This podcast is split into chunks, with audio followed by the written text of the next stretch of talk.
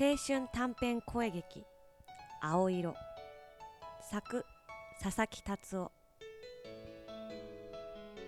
あべこべ連打好きなら付き合ったらいいじゃん。いやそれが分かんなくて。はあ？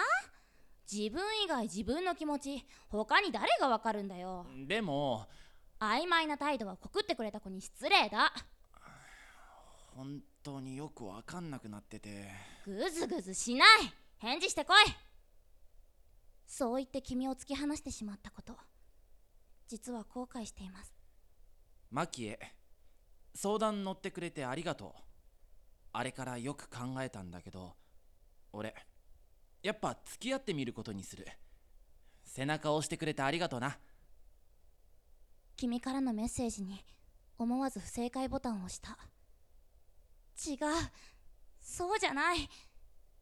私の言葉と心があべこべだってこと。でもどうしたって君に伝わるはずなかった。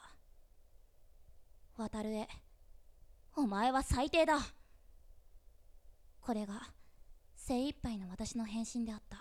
最低ってなんだよ。君から即返事が来る。渡る。全然分かってないから。